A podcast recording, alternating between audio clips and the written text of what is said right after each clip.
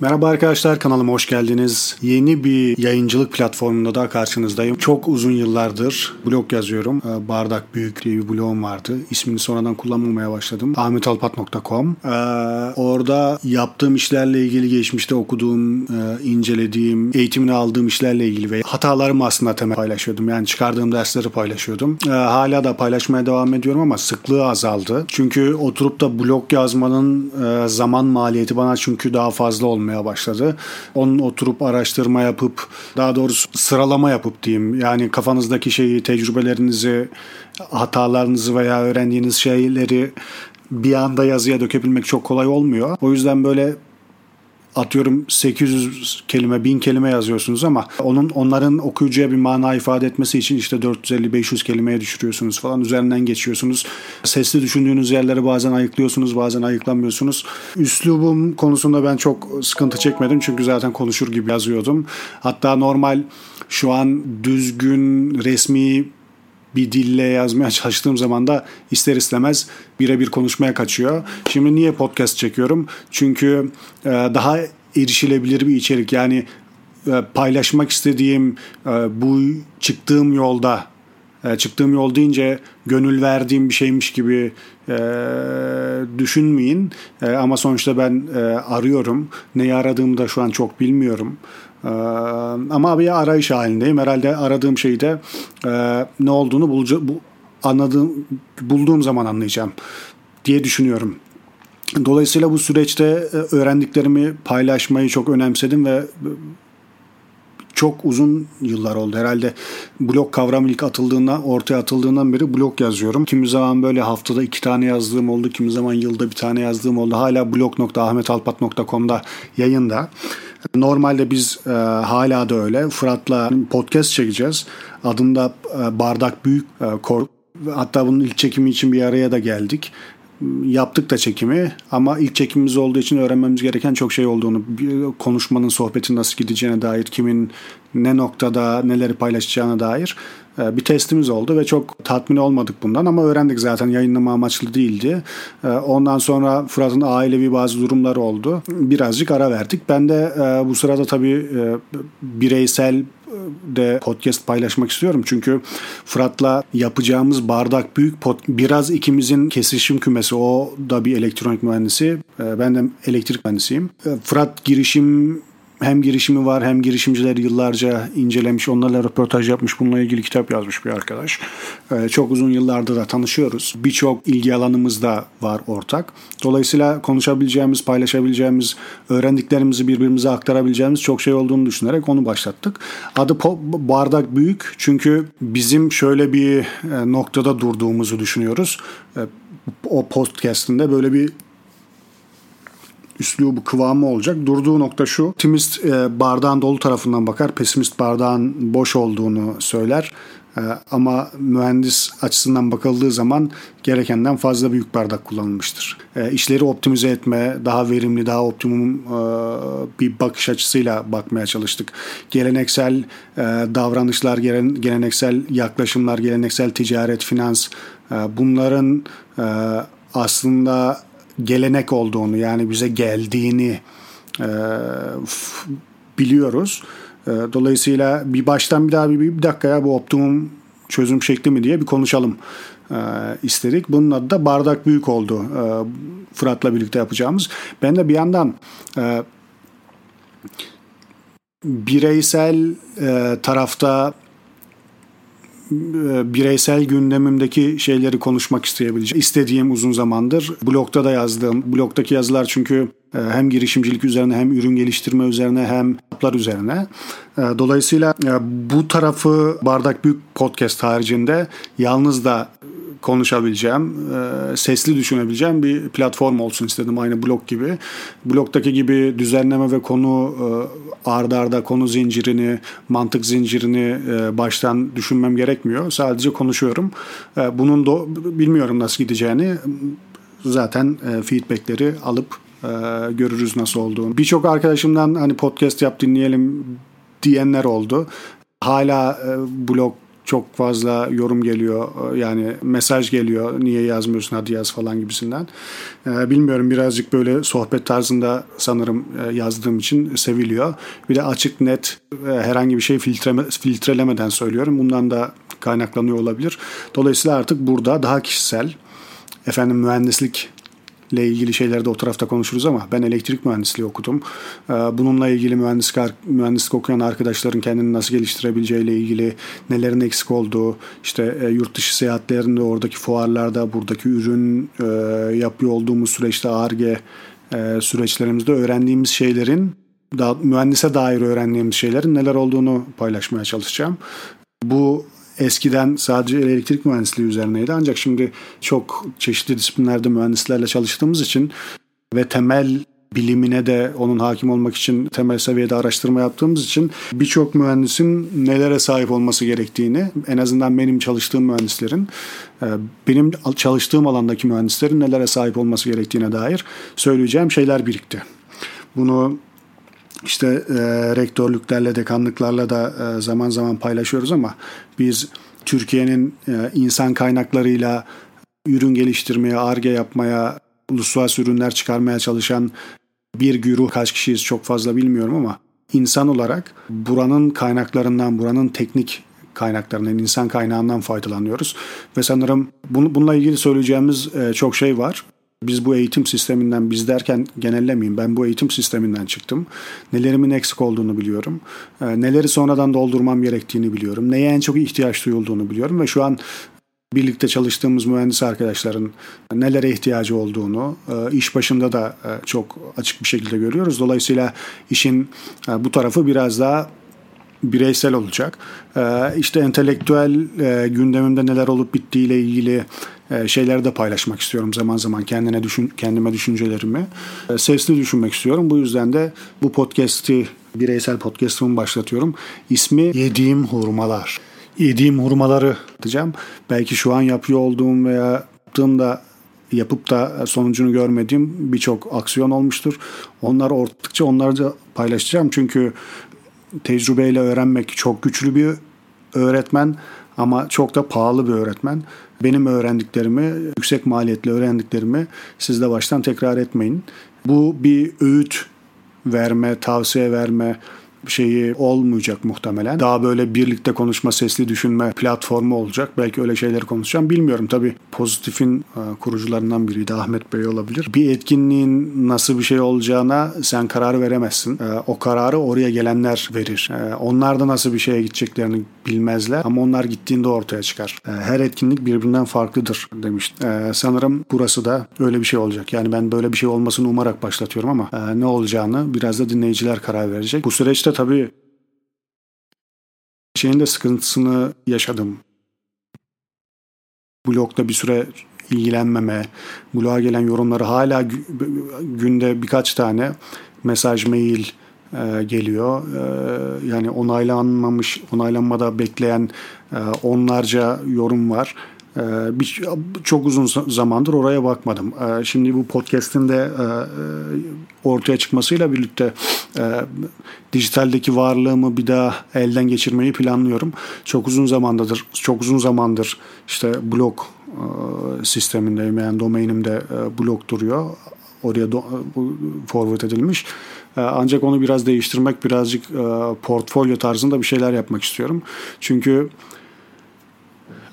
kendimi tanımlayışımı sadece yaptığım iş ya da mühendisliğim değil biraz daha farklı şeylerle de uğraşmayı seviyorum. Son zamanlarda böyle işin sanat ve tasarım tarafına son e, özellikle 2-3 e, yıldır e, çok eğildim.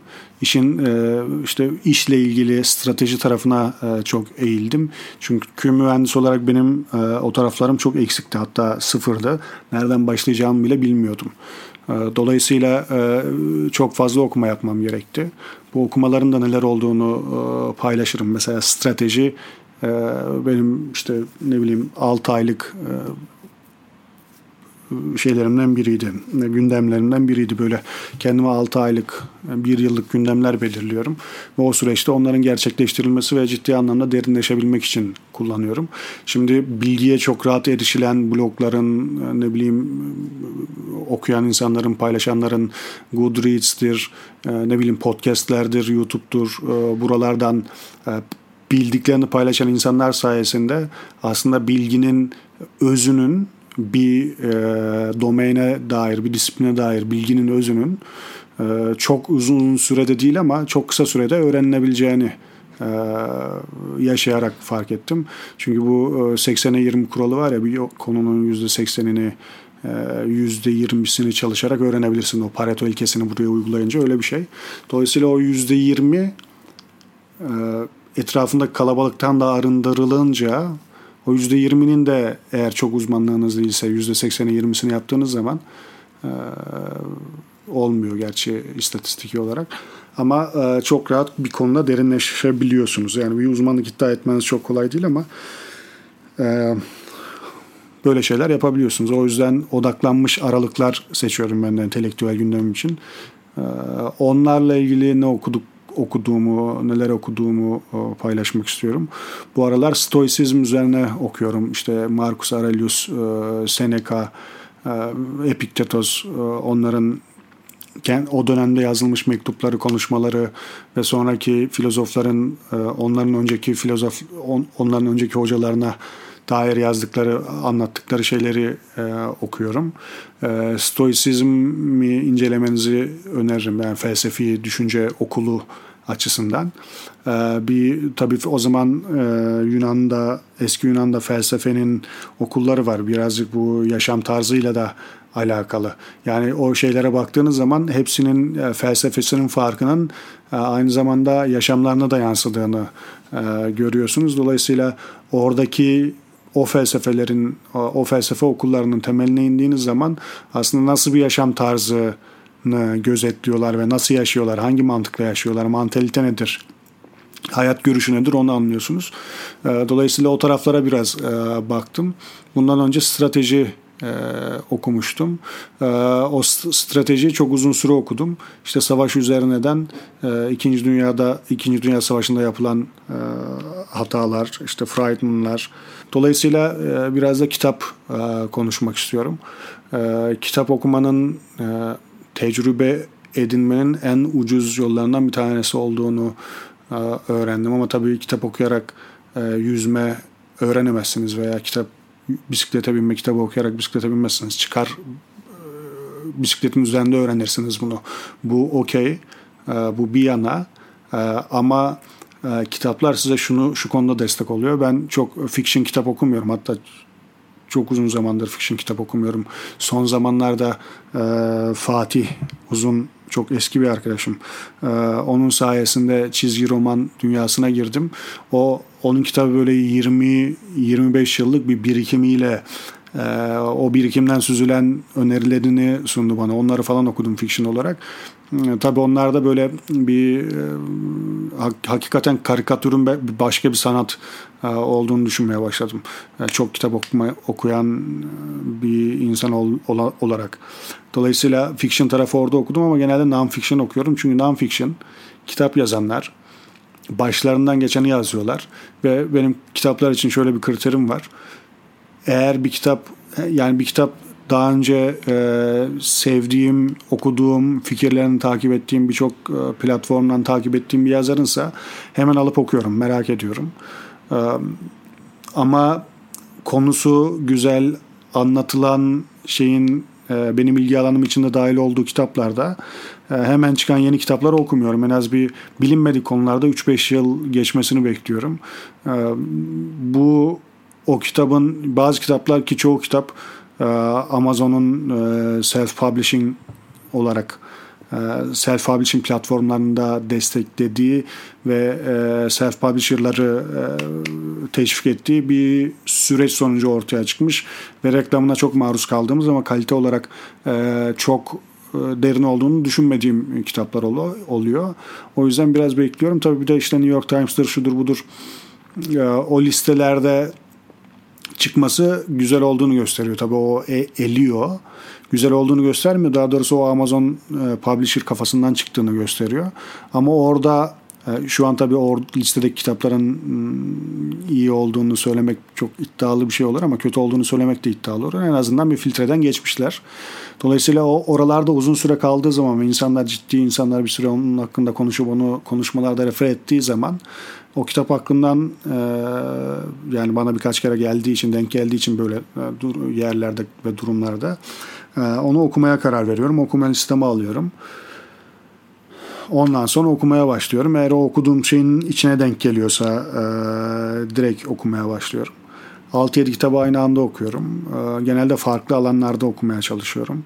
E, son zamanlarda bilgi edinme kanallarından bir tanesi de YouTube oldu. YouTube'a çok ısınamamıştım. Çok uzun süre YouTube kullanmadım son herhalde son bir seneye kadar. Böyle denk gelen videolarda e, bakardım ama YouTube benim için bilgi edinme noktası olmamıştı.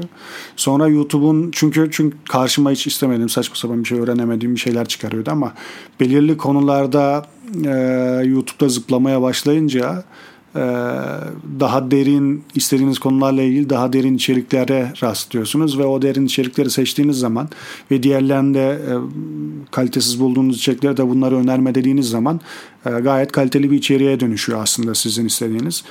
E, YouTube'un ana sayfası. Dolayısıyla orası da benim öğrenme noktalarımdan bir tanesi oldu. Paper'ları falan okuyorum tabii bu konuyla ilgili. O da bir hani bir, bir konuda akademide ne denmiş onu öğrenmeden önce aslında temel öğrenmenin bir tane yolu var. En kolay. E, A Review of Literature derseniz konuyu yazarsınız. E, ve onunla ilgili akademide ne geçmiş e, bir literatür taraması çıkar karşınıza. Zaten öyle bir iki tane literatür taramasına baktığınız zaman citation'da aşağıdaki o şey verilen yerde, referans verilen yerde birbirini tekrar etmeye başladığını göreceksiniz yazarların genelde 2-3 tane yazar çıkıyor bir konuyla ilgili. Yani akademisyen çıkıyor. Onların da temel impact'i yüksek, e, etkisi yüksek şeylere baktığınız zaman e, paperlarına direkt e, kaliteli bir şeyler okuyabiliyorsunuz konuyla ilgili. Ama A Review of Literature akademide ne söylendiğine dair iyi bilgi veriyor. Konuyla ilgili daha derinlemesine girmek için citation'larına bakabilirsiniz. Ama tabii şu noktada onu yapar mısınız, yapmaz mısınız? Hangi konuda yapacaksınız? E, neye ihtiyacınız var? Yani sizi hangi dürtü e, A Review of Literature okumaya iter? Yani akıllı hangi insan A Review of Literature okur? E, akademisyen değilseniz. E, diye düşündüğünüz zaman işte o birazcık e, merakla ilgili bazı şeyler bazı konuları birbirine iliştirilmemiş bazı konuları birbirine iliştirebilme veya bunu istemekle ilgili bir şey. E, interdisipliner olmaya başladığınız zaman veya olma gereksinimi duyduğunuz zaman çünkü etrafta sizin ne yapmanız gerektiğine dair size yol gösterecek bir şey birisi yoksa birileri yoksa yalnızsanız ve ortaya dünya çapında bir şey çıkarmak istiyorsanız e, farklı açılardan konuyu ele almaya başlıyorsunuz. Multidisipliner düşünüyorsunuz. İşte bir sistemin mekanizmasını düşünüyorsunuz, ısısını, termodinamiğini düşünüyorsunuz malzemesini düşünüyorsunuz, elektriğini, elektroniğini düşünüyorsunuz, işte e, kullanıcı deneyimini düşünüyorsunuz. Birçok bir şey düşünmeniz gerekiyor. Materyali düşünüyorsunuz ve birçok konuda temel şeyleri biliyor olmanız eğer temel bilenlere ihtiyacınız yoksa gemiyi kaldırmak için bilmeniz gerekiyor birazcık. Yani eğer oyuncaklarınızdan bozup yeni bir oyuncak yapacaksanız, oyuncaklarınızdan sıkıldıysanız o oyuncaklarınızı temel parçalarına ayırmanız gerekiyor. Bu da buna öğrenme literatüründe deconstruction deniyor. Temel setlerine bir parçalıyorsunuz. Ondan sonra onların birbirine gelme ve bir araya gelme örüntüsündeki temel sebeplerini sorduğunuz zaman ha bunları birbirine yapıştırmalarının sebebi buymuş. E bizde öyle bir şey yok. O zaman yapıştırmaya gerek yok. Tamam yapıştırmayacaksak ne kullanalım? E, ısıya da gerek yok o zaman bu metalin burada olmasına gerek yok falan deyince bambaşka bir şey çıkıyor ortaya. Ürün veya yaklaşım çıkıyor. Bunu da patentleyebiliyorsunuz. E, dolayısıyla bende interdisipliner e, olmaya gittim. Bir süre sonra inter, interdisipliner çalışan insanlarda yani biraz daha farklı yaratıcı creativity işin içine ve tasarım işin içine girmeye başladığı zaman bu sefer disiplinler ötesi düşünmeye başlıyorsunuz. Yani bambaşka şeylerle bambaşka şeyleri bir araya getirmeye başlıyorsunuz. Bunu ben yaptığım için söylemiyorum. E, yapanlardan görüyorum. Dolayısıyla e, bir şeyin en temeline inmek için de e, yeni şeyleri görmek için eğer fark yarattığınız parça fark yaratacağı fark yaratmaya karar verdiğiniz sistemin parçası sizin istediğinizi sağlıyorsa onun paperlarını okursunuz. Yani uzun bir açıklama oldu. Velhasıl bunları konuşacağım. E, şimdilik birinci bölümü burada tamamlıyorum. Yediğim Hurmalar kanalının birinci bölümü Pilot Zero Zero'ya hoş geldiniz. Başta söylemedim bunu. Şimdilik hoşçakalın.